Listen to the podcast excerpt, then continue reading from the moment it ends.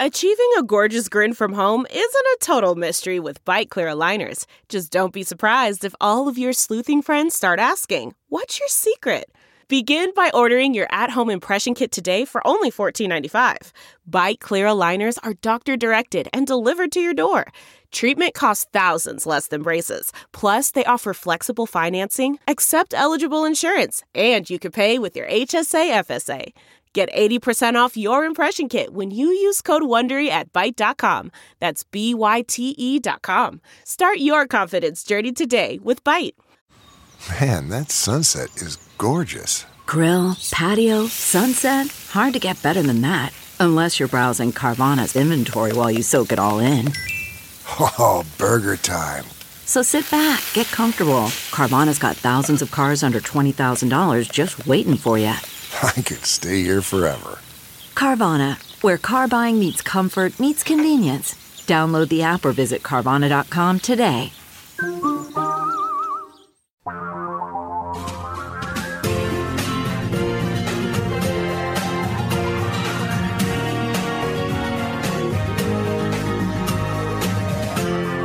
This is the Thom Hartmann Program.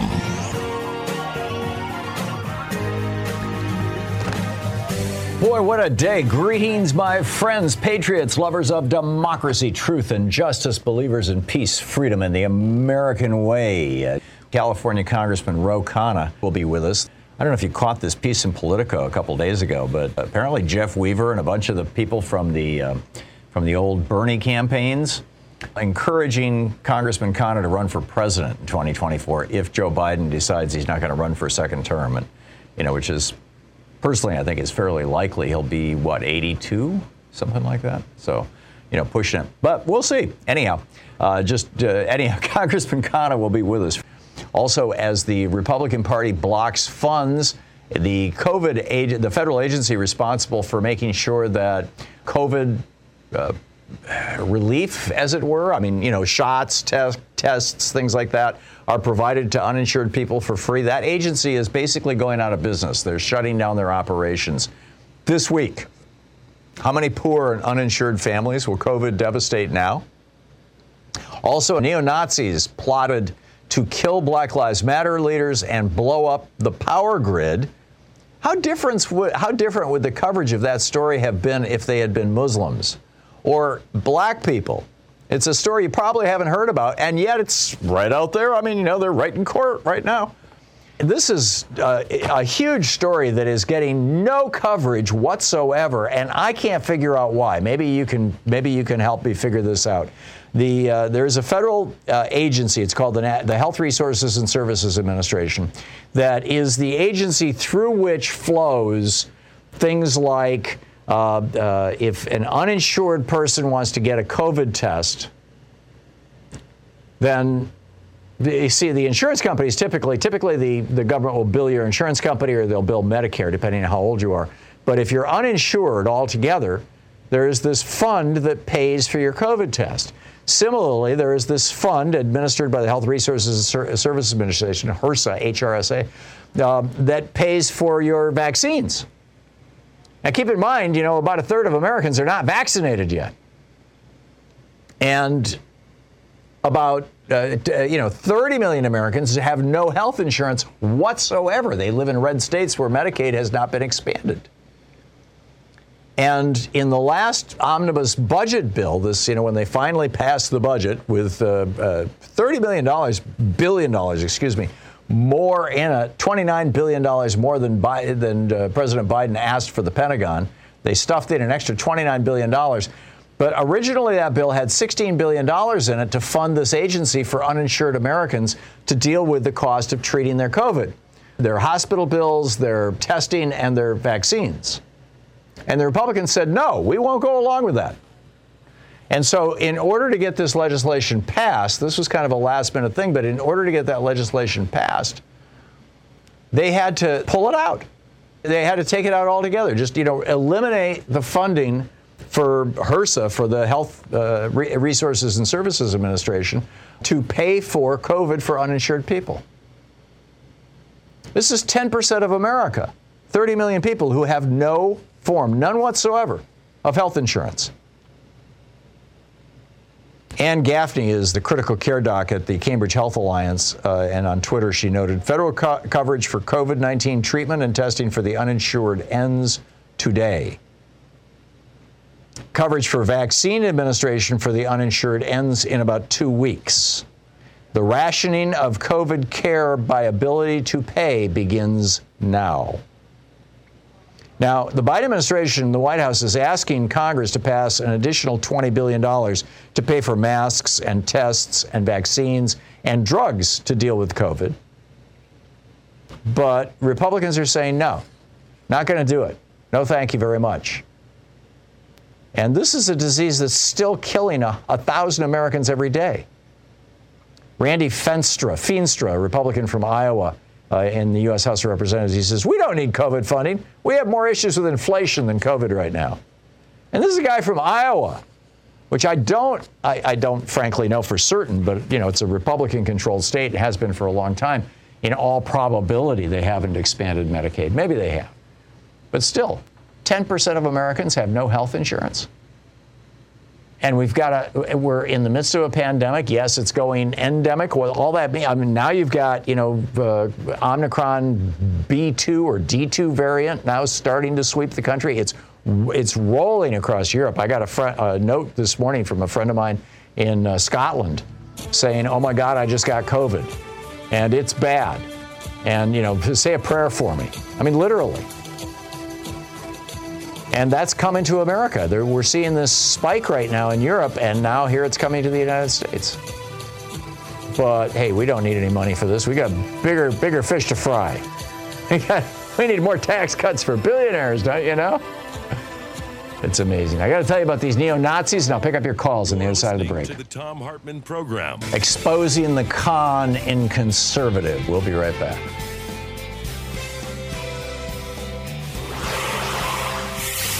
You know, they often say that uh, Republican Senator from Wisconsin, Ron Johnson, is the stupidest uh, guy in the entire United States Senate.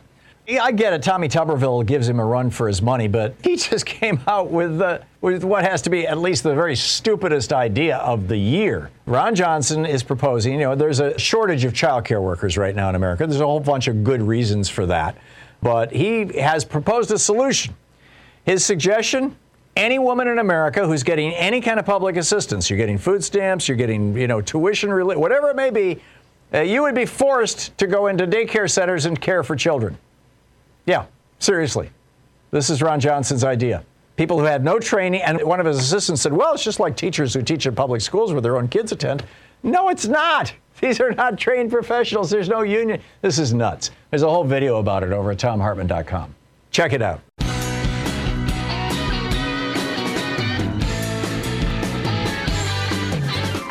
I just want to share this quick story with you, and I'll pick up your phone calls. Uh, this, well, actually, it's not so quick a story. The, the, just the, the, the question that I'd like to frame this story in the context of, and I'll just put this right to you, is how would this story that I'm about to share with you be treated if it was about Muslims in the United States?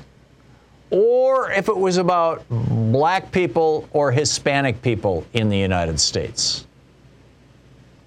Here's the story. The headline this is by uh, Jordan Green over at rawstory.com. He's a staff reporter. Um, the headline A neo Nazi terror cell plotted to kill Black Lives Matter leaders and attack the American power grid. When arrests began, a cop in, uh, this is a cop from Indiana, uh, started singing. Uh, Paul James Kryscuk, a former porn actor who used the alias Deacon, pled guilt, pleaded guilty to conspiracy to damage an energy facility. Uh, this was uh, last month. Marine Corps, Justin, Marine Corps veteran Justin Wade Hermanson, aka Sandman, entered a guilty plea for conspiracy to illegally manufacture, ship, transport, and receive firearms on March 8th. Three co defendants have yet to be arraigned on multiple counts of conspiracy to illegally manufacture and transport firearms and destruction of an energy facility. These guys met through a website called Iron March, which is now out of business, but uh, for many years it was the online nexus for violent Nazis. In fact, according to Wikipedia, over 100 murders could be tracked back to it. Collins wrote in a post on Iron March in August 2017, the same month he entered basic training for the Marine Corps, uh, that he could run live fire exercises. He said, Think of it as a modern day SS. Yes, these people are Nazis. He outlined a plan for launching a, a race war, laying the groundwork for a future white ethno state. Quote, First order of business is knocking down the system, capital T, capital S, the system, mounting it and smashing its face until it has been beaten past the point of death. They're speaking of the United States of America here.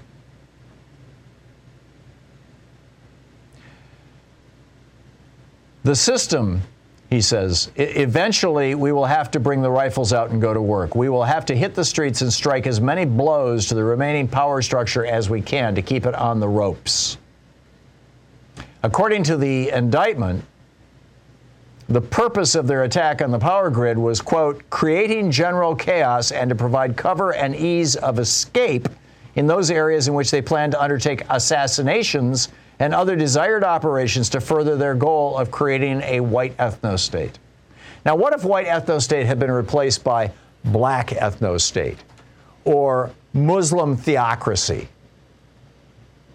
Do you think this would be on the front page of the New York Times right now? I do. I absolutely do. But because it's a white ethno state, it's like, oh, yeah, we need those guys. Black Lives Matter co founder Alicia Garza disclosed that the FBI notified her that her name was on a list found at this guy's house. You know who busted them initially? It was NCIS. I've, I've watched the show on TV, and I, I didn't, you know, I, it's like, who knew? Uh, anyhow, uh, the group discussed the Metcalf sniper attack in which six individuals with AK 47 assault rifles shot out 17 transformers at a substation near San Jose, California, that provide electricity to Silicon Valley. I didn't even know that had happened, right? This is how little publicity this kind of stuff gets. And they said that this was the model for the attack that they wanted to, they wanted to carry out.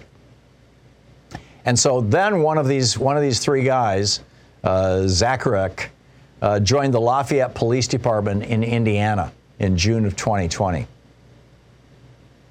The same guy in his biography for Iron March claimed an interest in, quote, National Socialist economics as a way of throwing off the chains of usury and Jewish owned banking.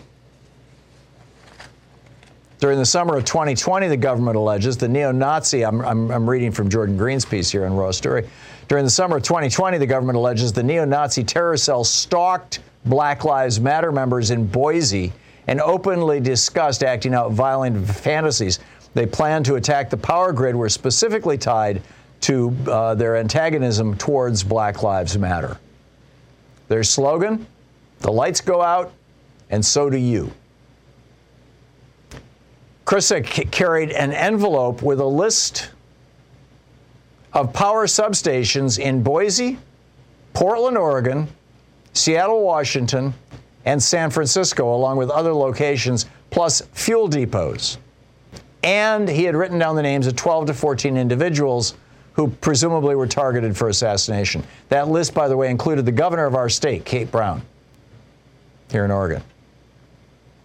Another target was an AP reporter, an Associated Press reporter. He told the court, We were going to do this to accelerate the fall and make it happen. This is Tim McVeigh stuff.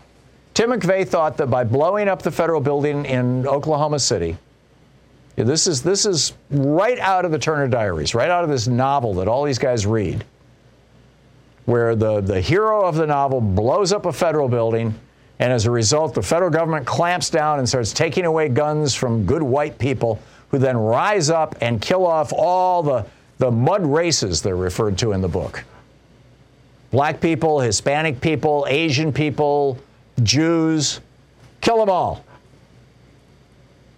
And in the end of the novel, uh, the white guy standing there with his rifle in his hand over his now Christian white nation.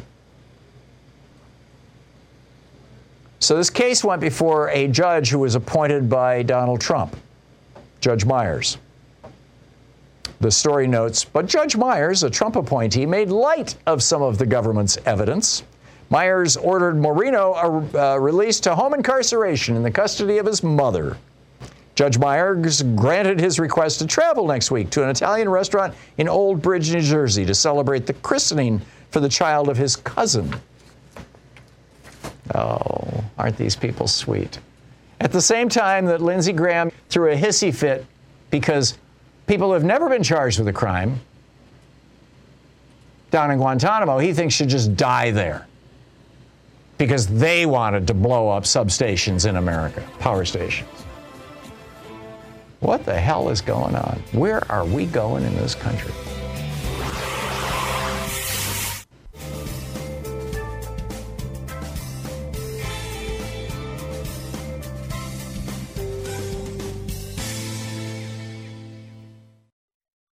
Sometimes Louise and I just crave a restaurant quality dinner at home without doing all the work or driving.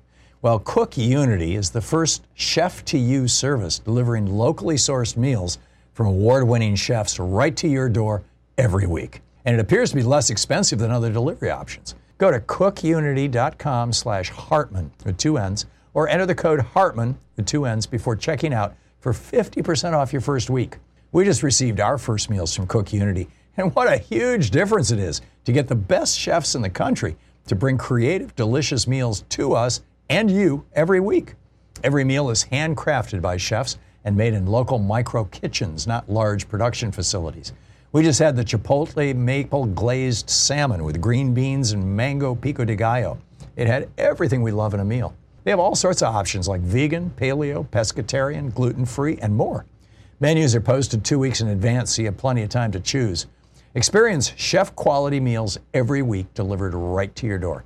Go to cookunity.com slash Hartmann with two N's or enter the code Hartmann with two N's before checking out for 50% off your first week. That's 50% off your first week by using the code Hartmann or going to cookunity.com slash Hartmann. Delve into the shadows of the mind with Sleeping Dogs, a gripping murder mystery starring Academy Award winner Russell Crowe. Now available on digital. Crowe portrays an ex homicide detective unraveling a brutal murder he can't recall. Uncovering secrets from his past, he learns a chilling truth. It's best to let sleeping dogs lie. Visit sleepingdogsmovie.com slash Wondery to watch Sleeping Dogs, now on digital. That's sleepingdogsmovie.com slash Wondery. Joseph in Bovey, Minnesota. Hey, Joseph, what's on your mind today? Hello, Tom. I'm the guy that calls in that does a spatially explicit one kilometer COVID forecast. I got something that I just did that might explain why Europe is undergoing this recent surge and why we might have to expect it too. Oh yeah, and by the way, if I can, Joseph, just and there's a great, at least there was a couple hours ago, a great article about this posted over on DemocraticUnderground.com. England, the United Kingdom, has gone from fewer than a million cases a day a week ago to over 4 million cases a day today. I mean, it's just it's exploding right now in the in the UK, and you know, obviously, a lot of these are breakthrough infections. This is this uh, the D2 or B2 variant of Omicron. Back to you. That's that's correct. Um, yeah. Uh, what I did was for the United States, I, I looked at the vaccination record going back to when they started, and then accounted for age and uh, the booster shots, mm-hmm. and then weighted those through time and came up with an effective uh, efficacy for each state.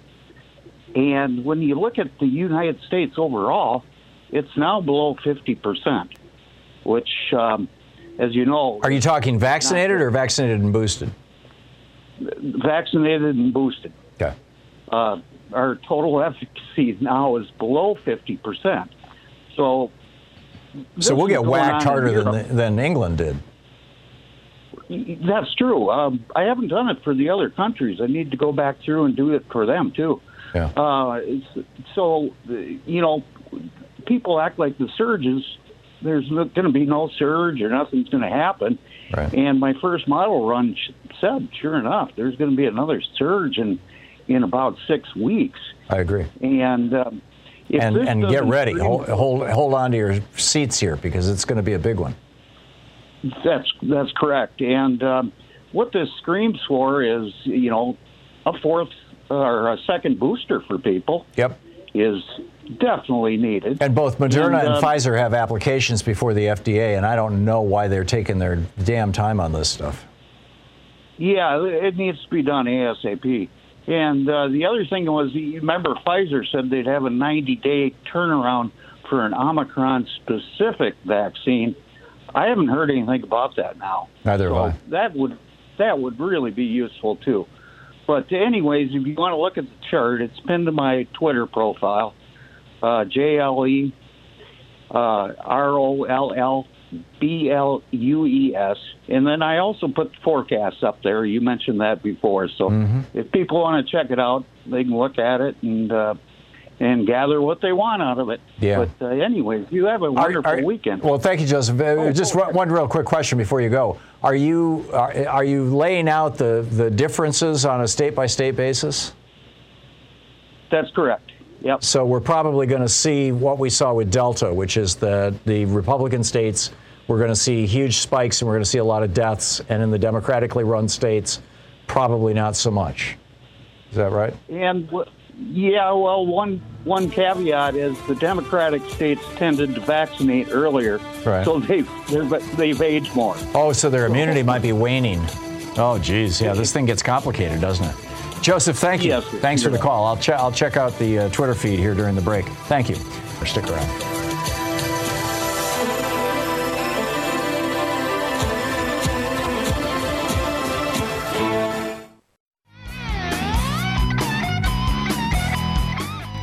Rick in Great Falls, Montana. Hey, Rick, what's on your mind today? Hey, Tom. Thanks for taking my call.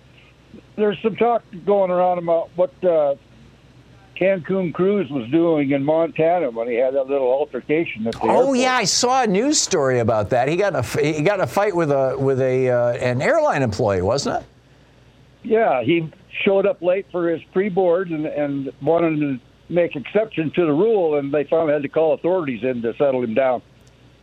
Was it, was it because his first class seat was gone, or because he couldn't get on the plane when he wanted? I mean, what what was the the the the nuance here? What was actually going on?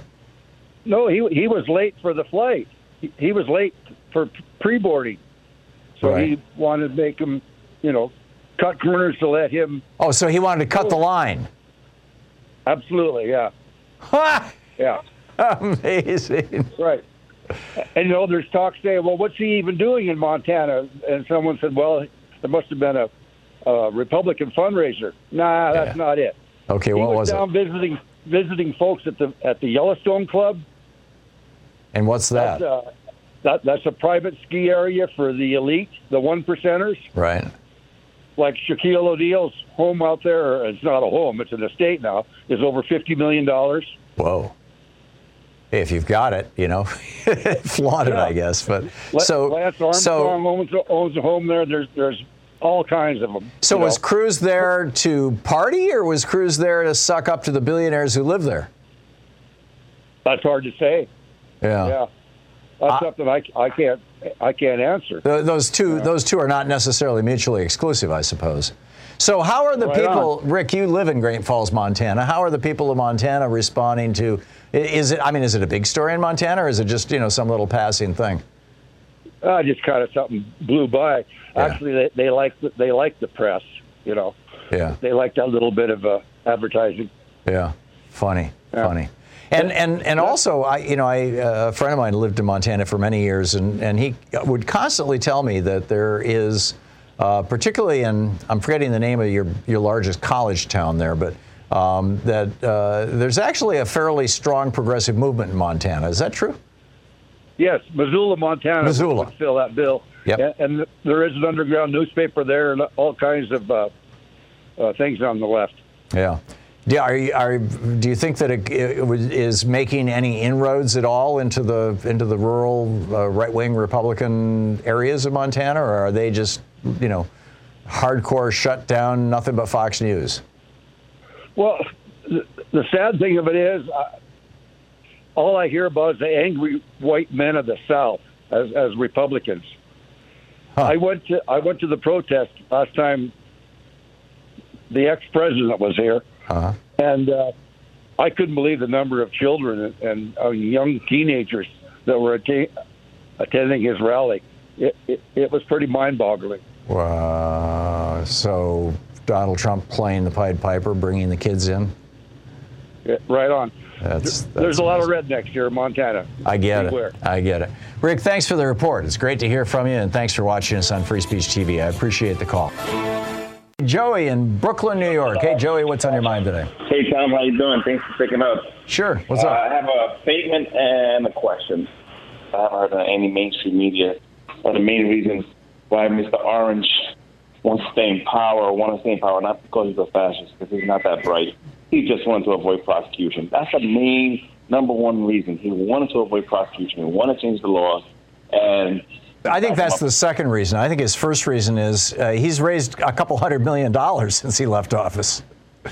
Well, that too, that too. But if he was, if he was in office, he would still be raking the government and anybody can. So Yeah. he just want to stay in power to avoid prosecution and change laws. Yeah. And my question for you is: Is there any mechanism where voters or the American people can know our elected officials, whether it's Senate or Congress, who funds them, who donates to them, who pays for the campaigns? Yes and no. Yes and no. Uh, if you go to opensecrets.org, you can plug in the name of any politician and you'll get everybody that has donated to their campaigns. And, uh, and in fact, in some cases, you'll even get uh, PAC donations, their political action committees. That the problem said, with that is you have to be you have to be active. Uh, I mean, if a layman person who just votes once, a, you know, every election, I, it should be scroll. It should be uh, whenever they're on on TV or anything, it should be scrolling on the bottom who donates to them. Yeah, I'm, I'm with you, Joey. Um, that said, though, the, the fact that there is some transparency in the law, there's a whole bunch of nonprofits out there and uh, several groups of right wing billionaires who've just turned this into an art form who have figured out how they can, you know, just help out a candidate without actually giving them money in a way that would never be revealed. You know, like the pharmaceutical companies, it was alleged were running, you know, uh, over a million dollars of ads to help Kyrsten Sinema in Arizona when she blew up the ability of Medicare to, to negotiate drug prices. So, yeah, there's some transparency, but there's also, you know, some not transparency, and that's problematic. Joey, thanks for the call. We need to tighten up those laws.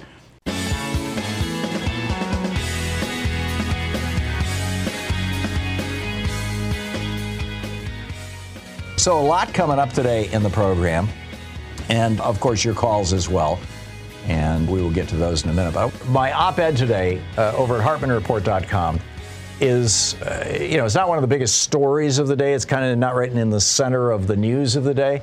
Although, in a way, it is. And I probably should go in and edit the article after I get off the air because the story is about how if you build a building, as it were, on the internet, the rules are quite different than if you build a building on the, you know, on the street or you have your own home.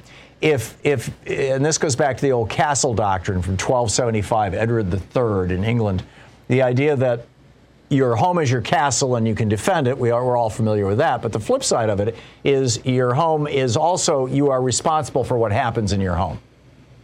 So if you put a sign out in front of your house that said, big party tonight, no rules, everybody welcome, and you end up with a bunch of people, you know, selling heroin out of your kitchen, and the police bust in and drag off the pushers, they're going to drag you off too because you invited them in and you knew what was going on. You have a liability for that. Similarly, if you were the manager of a Home Depot, for example, and you know they've got big empty spaces in there, and you decided one Friday night the store is empty, hey, let's turn it into a party space, and and and people are doing illegal things in there. You and Home Depot would have some liability for what happens in your building. We all understand that. This is not revolutionary thinking here. But in 1996, the U.S. Congress passed this uh, Telecommunications Act of 1996 that contained something called Section 230.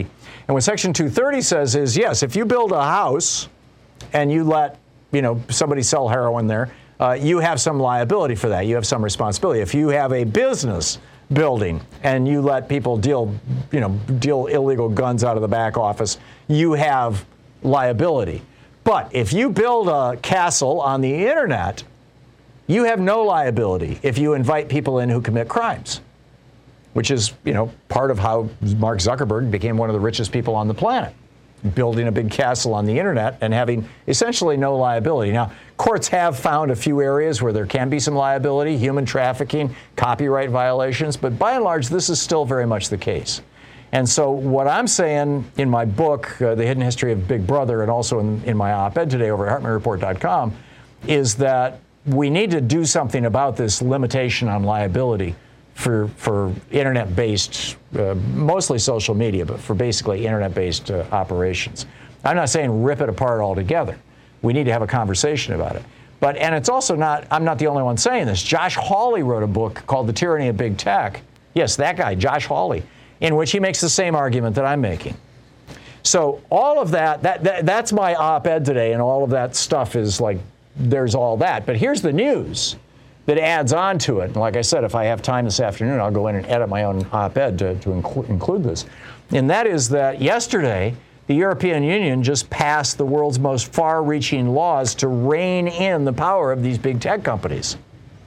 They, they have one law that says that if you do more than 83 if your if your platform has a market value of more than 83 billion dollars which includes Alphabet you know the company that owns Google Amazon Apple Meta the company that owns Facebook and Microsoft that if you if you are one of these companies um, you may not violate these laws so what do the laws say well the, the, the one of the laws says that social media companies have to police their platforms more aggressively. I mean, it's just very straightforward stuff, which is sort of what I'm talking about here.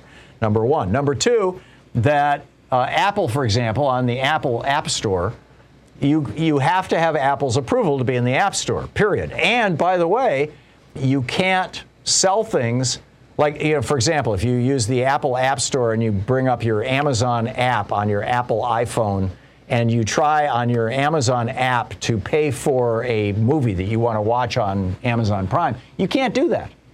You have to log in on the internet because Apple says, you know, you're going to give us a piece of that money or you can't do it. Well, the European Union said, tough luck, Apple. You're going to have to let what they call alternative, bill, alternative billing systems uh, exist. Uh, Amazon would also be barred from using data collected from outside sellers uh, this is a big problem, you know, or, or, for many companies, they sell, they go on Amazon and they sell something and it gets really popular and does really well, and Amazon says, "Oh, that's cool. Look at that. They're really popular on our platform. Let's compete with them." And so there's all these Amazon branded products, and you know, it's it's hurting companies. So the the EU is saying you can't do that anymore. And then also Meta and Google, Facebook and Google, basically the largest sellers of online ads will be limited from uh, offering targeted ads at you unless you consent to receiving those ads. So, a whole bunch of transparency stuff, a whole bunch of anti monopoly stuff, literally just approved by the European Union. Big deal stuff, big changes on the internet. So, it's the Thom Hartmann program, the place where despair is not an option.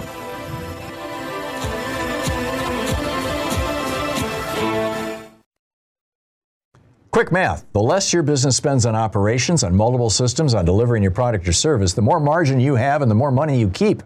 With higher expenses on materials, employees, distribution, and borrowing, everything costs more.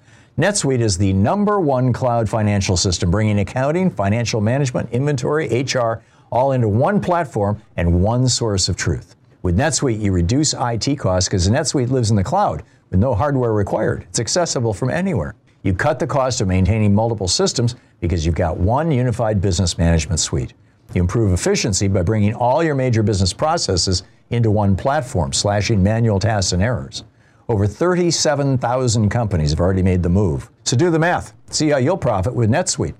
By popular demand, NetSuite has extended its one-of-a-kind flexible financing program for a few more weeks. Head to netsuite.com slash Hartmann with two N's.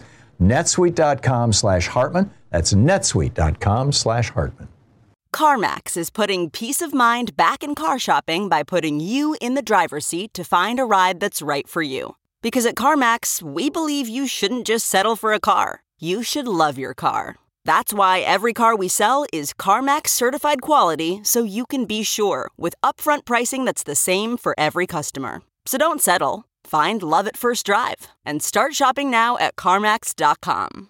CarMax, the way car buying should be.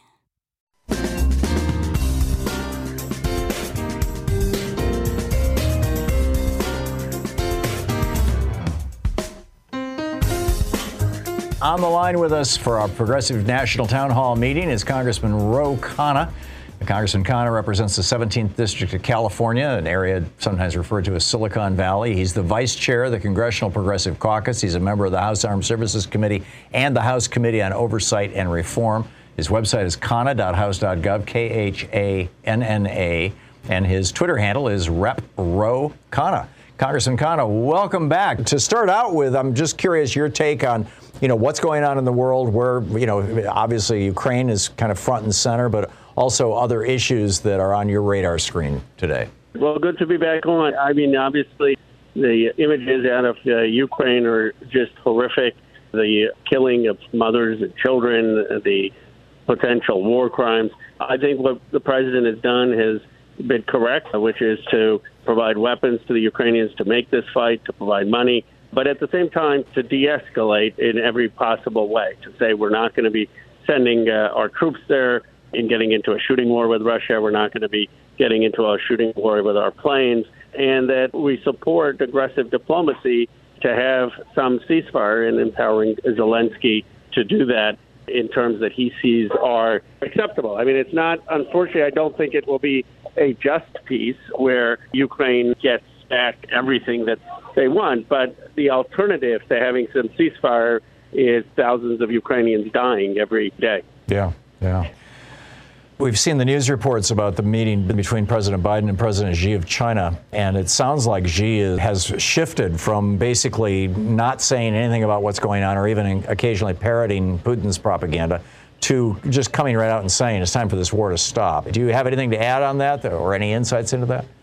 Not beyond what I've read in the news. I mean, I think China is looking at this and saying, wow, the world rallied very quickly against Putin and punishing economic sanctions for Russia would be even more calamitous for China. And so I think this has given them pause in being on the wrong side of this of this conflict. Obviously, if we can get them to condemn Putin or even just stay neutral, that would be significant. What we can have, and I think what the president made clear, is we can't have China being the place that continues to buy things in, in significance from Putin or in any way provide them with economic assistance. And it was reassuring that it seems that uh, he's not going to do that. Yeah, I'm, I'm with you. So, anything else you wanted to, to, to highlight, or shall we just pick up phone calls here? Well, the only other thing I would highlight is again on this uh, new version of Build Back Better, whatever we're going to call it. Uh, you know, having climate, uh, if ever there were a time to say we can't be dependent uh, on petrostates like Russia, like Saudi Arabia, we need a moonshot in this country on clean technology to defeat these petrostates. It's it's now. And I think the 500 billion that Biden has proposed on climate, that even Manchin is for, the new innovation investments, we need to pass it. And and and if we can't pass it now, where the need is so obvious, then when? And then the second thing is, Shell I proposed a tax on the big oil profits.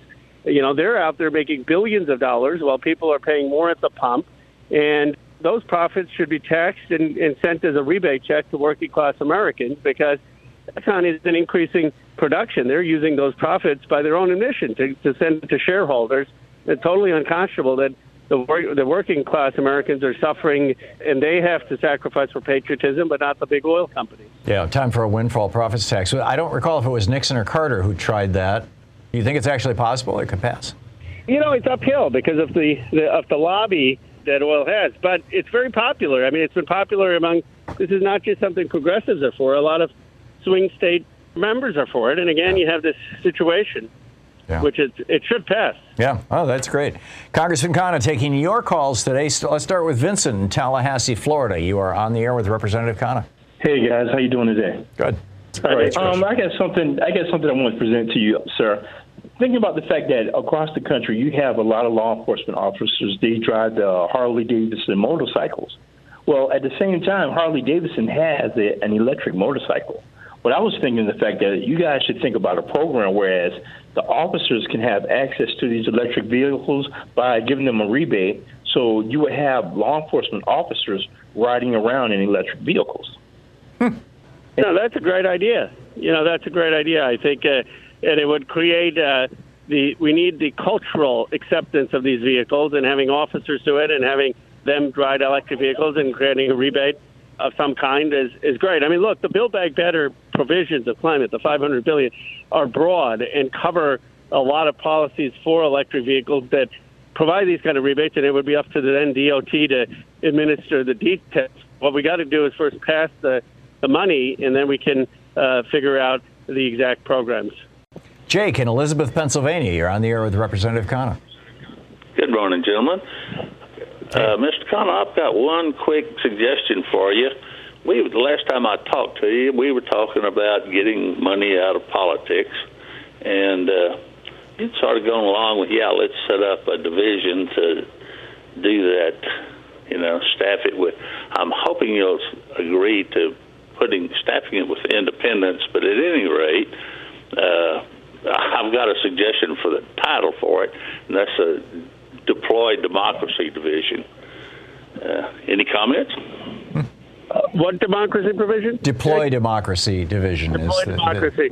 That, that's great. I mean, look, I there's alliteration. I mean, I I think the important thing, Jake, is that we have some uh, division. I think we, we talked about an anti-corruption division, a uh, a division that really makes sure that you don't have uh, all of this moneyed influence in Congress or uh, people buying their own uh, businesses, as Trump did time and again, and abusing the executive office.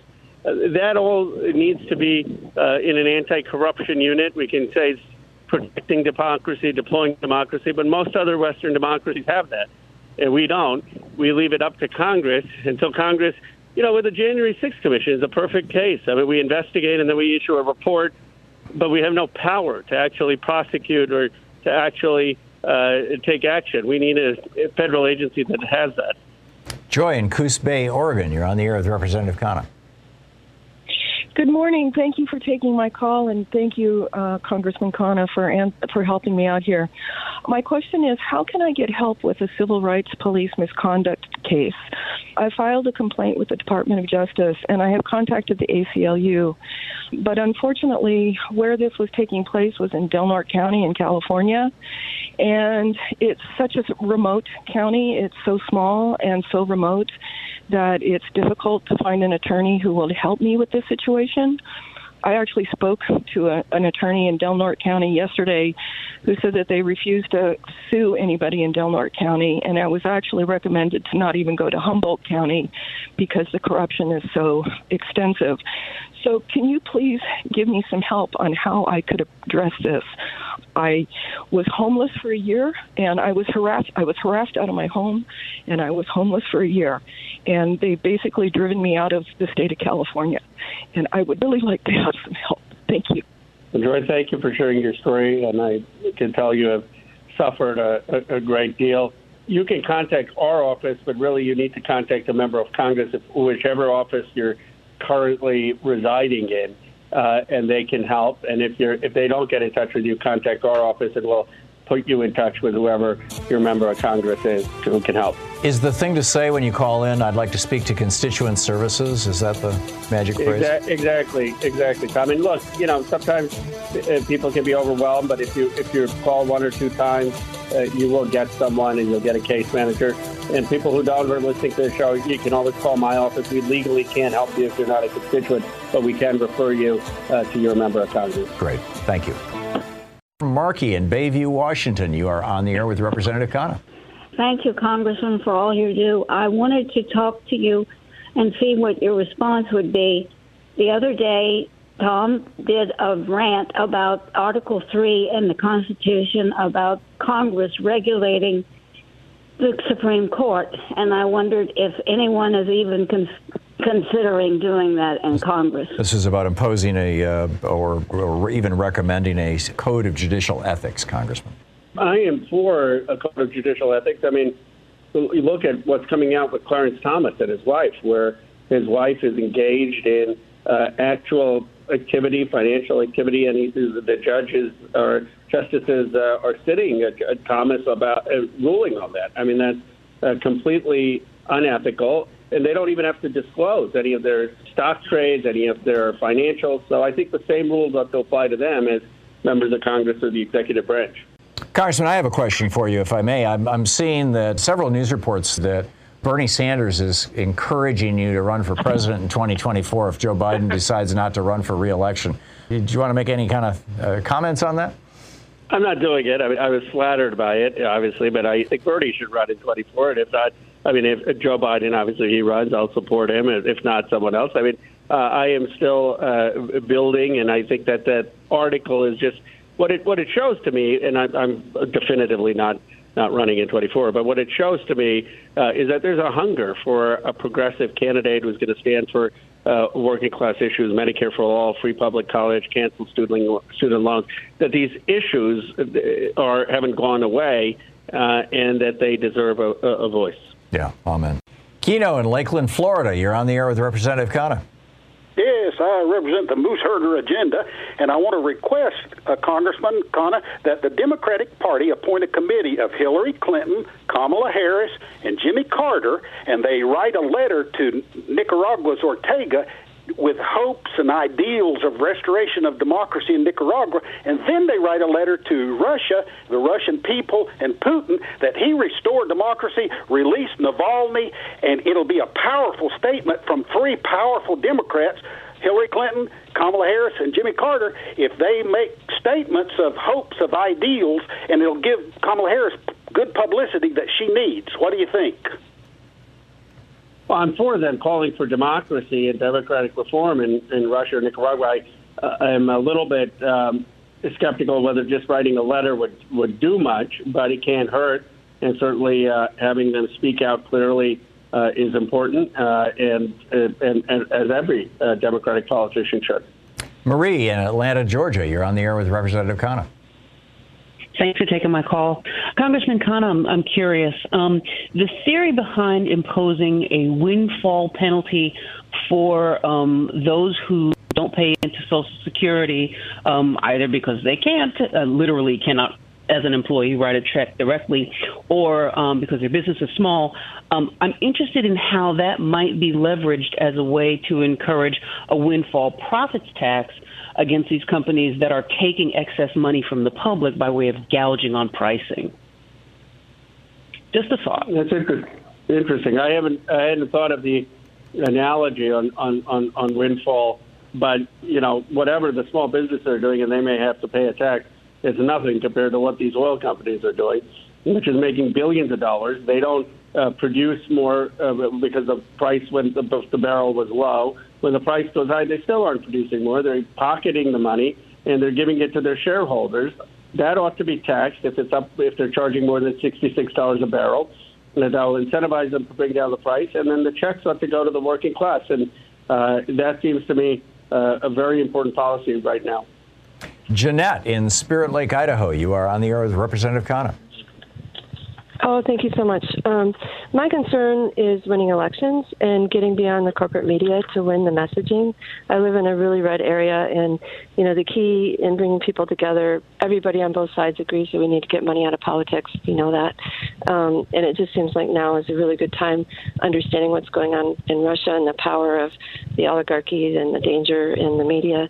And uh, my idea, I'm wondering what you would think um, about I think what we need is an app that would use facial recognition to attach NASCAR like labels to politicians uh, and, and the media, and then um, use those pics in social media and billboards across the nation um, for elections. I mean, I know progressives would get behind this.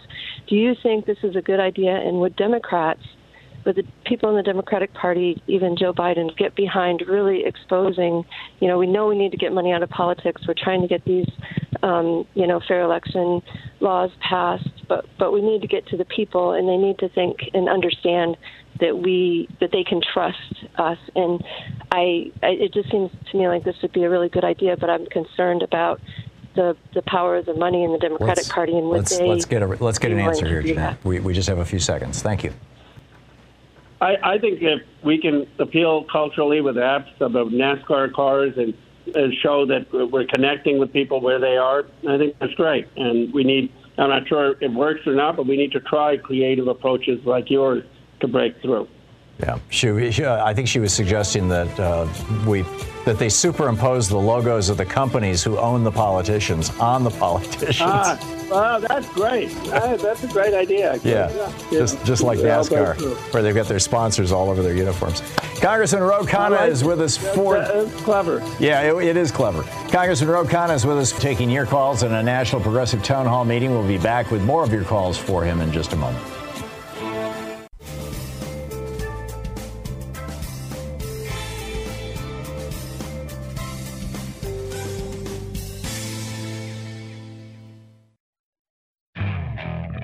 Okay, picture this. It's Friday afternoon when a thought hits you. I can spend another weekend doing the same old whatever, or I can hop into my all new Hyundai Santa Fe and hit the road.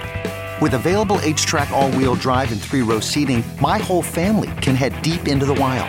Conquer the weekend in the all new Hyundai Santa Fe. Visit HyundaiUSA.com or call 562 for more details. Hyundai, there's joy in every journey.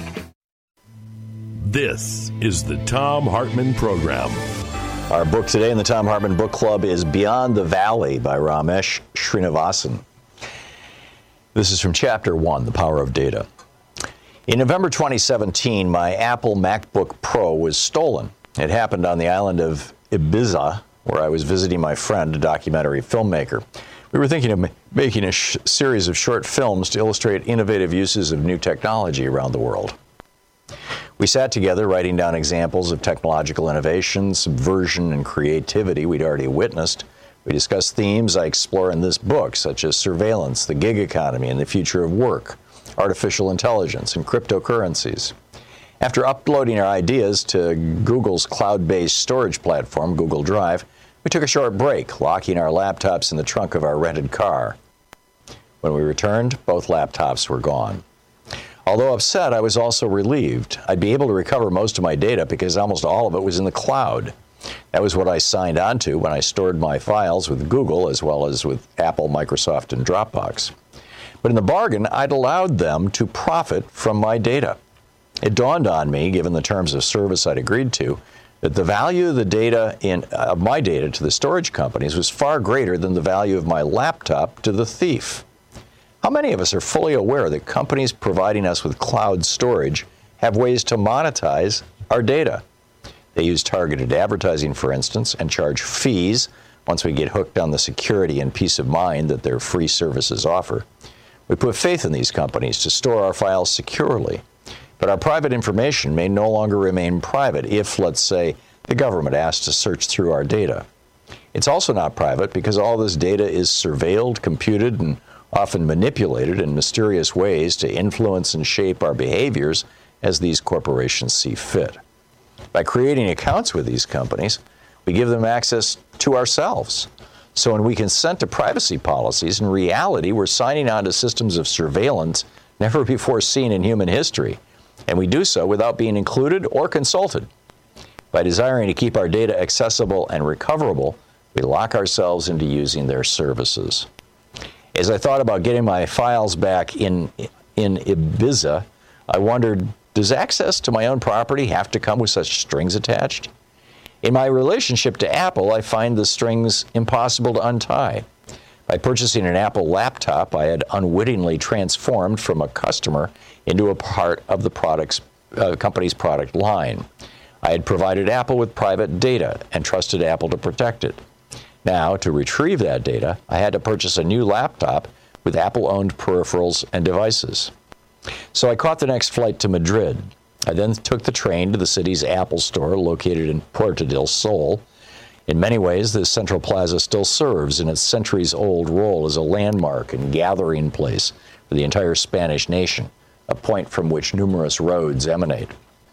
With its distinctive aesthetic and its strategic placement in a civic space, the Apple Store stood out among the adjacent parliamentary and government buildings as if the global brand were more powerful than Spain itself. The day I was there, more people entered and left the Apple Store than passed through the doors of my neighboring building. In 2017, Apple, a private corporation worth more than a trillion dollars, actually began to conceptualize its retail stores as town squares, thereby branding itself an integral part of our everyday lives. Other big technology corporations describe themselves in similar terms. Facebook CEO and founder Mark Zuckerberg, for instance, refers to the company as a social infrastructure for the global community. So, what we have in the digital world are privately owned public spheres. They're branded as public, civic, and virtuous, but in reality are dominated by a single logic extending profitability and economic value. How can these companies' interests be the same as the public interest? Like many other large corporations, Apple is shareholder owned and therefore primarily accountable to its investors and executives rather than to its employees, customers, or the general public. I had not begun to unpack the meaning of all this until I realized how monumental the Puerto del Sol Apple Store actually was as an icon and a structure. As I walked into the store, an Apple employee invited me to purchase a new machine, log on to my iCloud account, and retrieve from Apple Cloud Storage the data that I lost from my stolen laptop. These transactions, completed in less than an hour, were simple and efficient. My data was extraterritorial, easily retrievable in Spain, and likely would be in most other countries. Purchasing a new laptop and getting my data back supported Apple's economic model. National borders were no threat or hindrance. Same was true with retrieving data I had stored on other corporate cloud servers managed by Google and Dropbox. In technology circles, this saying has made the rounds. If you're not the customer, then you're the product. Many of today's technologies come to us for free. But in return, our personal lives come for free to these technologies. They are accessible for the company's profit and gain. Yes, when we search Google, we look for information, but do we realize that Google is also searching us? And it goes on from there. So the book is Beyond the Valley by Ramesh Srinivasan.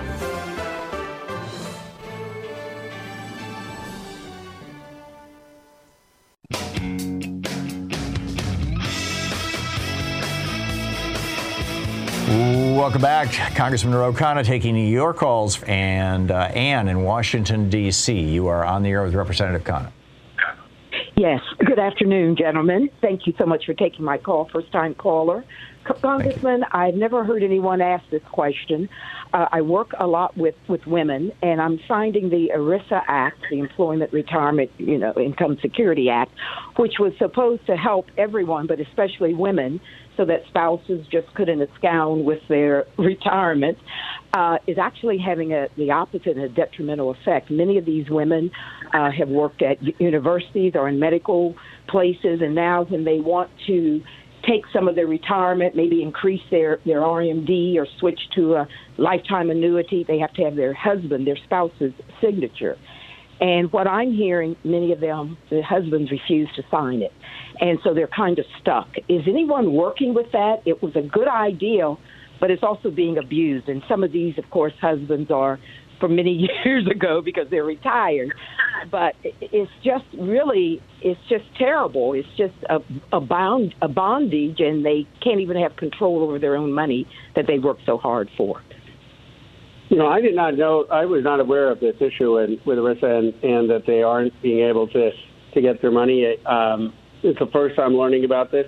Uh, I will look into it. If you write uh, into our office with a little bit more detail, I'm happy to look into it and if there can be a legislative fix.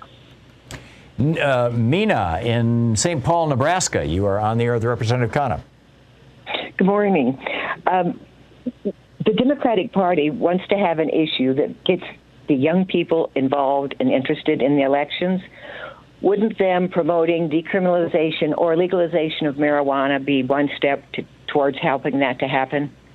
I, I, I mean, I think first of all, on the merits, we need to do it. It's a racial justice issue because uh, black and Latino people are, go- are going to jail, and a lot of uh, white young people who uh, use marijuana don't go to jail. Uh, but I also think that yes, it, it, it uh, studies have shown that it gets young people out to vote, and uh, we ought to be for it. And there's a huge generational divide in the Democratic Party on this issue. Marie in Cortland, New York, you're on the air with Representative Khanna. Great, thank you.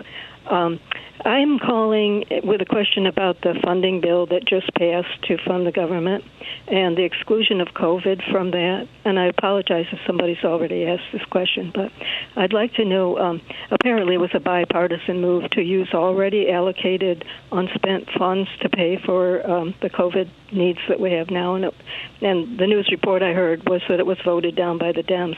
I'd like to know why and what's the plan to get those funds.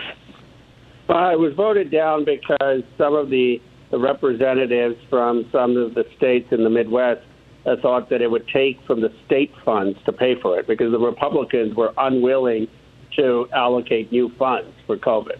And so what the, the what we need to do is get new funds, uh, given that COVID still is with us, given that we still have uh, needs, and given the economy. And we we're committed to doing that. The speaker's committed to doing that in this next month. Joseph in San Diego, you're on the air with Congressman Khanna. Hi, thank you very much for taking my call. Mr. Khanna, I would like you to speak a little bit about the Washington slush fund in Congress and the House of Representatives that allows uh, individuals that have been harmed by sexual uh, misconduct uh, uh within the Congress and the representatives how can we access that information? Is that information available? Who's being paid off and uh, for this uh, for this problem? You know, I've called for the public release of that. Uh, it's still not accessible.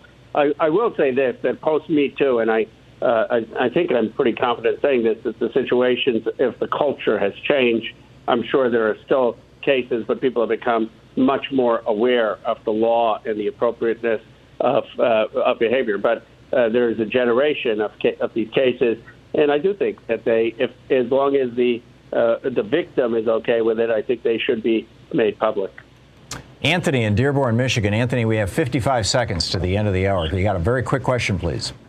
Yeah, quickly, um, Representative Khanna, in 2019, uh, you signed a letter to Secretary Pompeo about FTO, you know, foreign terrorist organizations, and uh, state about in Ukraine, and stating that they have the capability to, uh, you know, cause harm to American nationals and engage in terrorism, and that included the Azov. What's your question, you, Anthony? So, so how come uh, the, you're not concerned that you know there's a an official terrorist battalion incorporated into the Ukraine government? Okay. I am concerned. I mean, I, I think this is a Anthony question someone asked earlier. Do I stand, I stand by the view that the Azov Battalion has Nazi ties and is, should not be getting weapons, but you have to look at the broader context. They're less than one percent. There's the Ukrainian army. Right now, Ukraine Ukraine is in a struggle for its survival, and in a messy and imperfect world, I think we have to give Ukrainians weapons and try to minimize them getting into the Azov Battalion, given the threat of Putin. But uh, you're right that I, had written to, to stop that uh, the Azov Battalion from getting getting weapons. Congressman, thanks so much for dropping by today. It's always great having you on. Always great being on. Thank you so much. Thank you.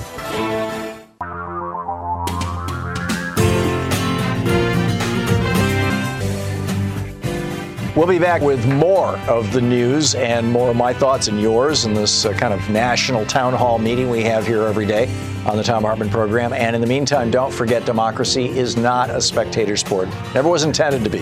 It requires you. So get out there, get active, tag, you're it. You've been listening to Thom Hartmann. For audio and video archives, visit thomhartmann.com.